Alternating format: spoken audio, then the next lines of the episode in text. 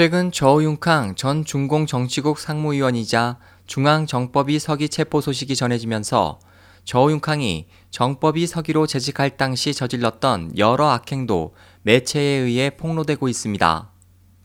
대만 중앙사의 최근 보도에 따르면 저우융캉은 장기간 흑사회와 비밀 관계를 유지하면서 흑사회로부터 뇌물을 받은 대가로 그들을 보호해 흡사, 흑사회의 대부 같았습니다.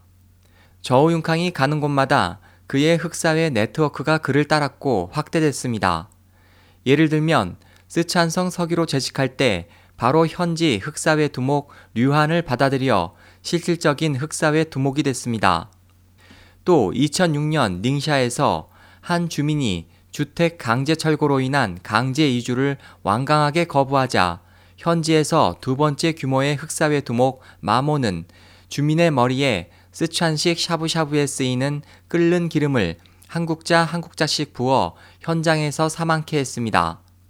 마모는 사건 이후 사형 판결을 받았으나 그의 가족이 저우융캉의 아들 저우빈에게 뇌물로 2억 위안 약 346억 원을 주자 저우융캉은 직접 명령을 내려 마모를 석방했습니다.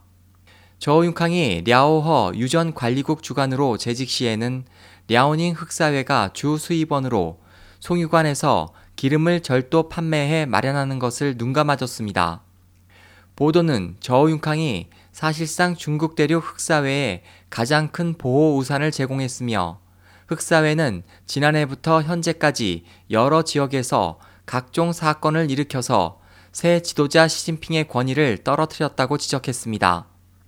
그 예로 보도는 지난해 9월 갸오 이다오 문제로 인한 반일 시위를 들었습니다.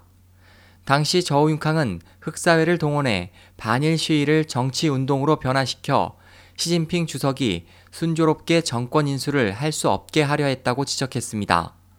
SOH 희망지성 국제방송 홍승일이었습니다.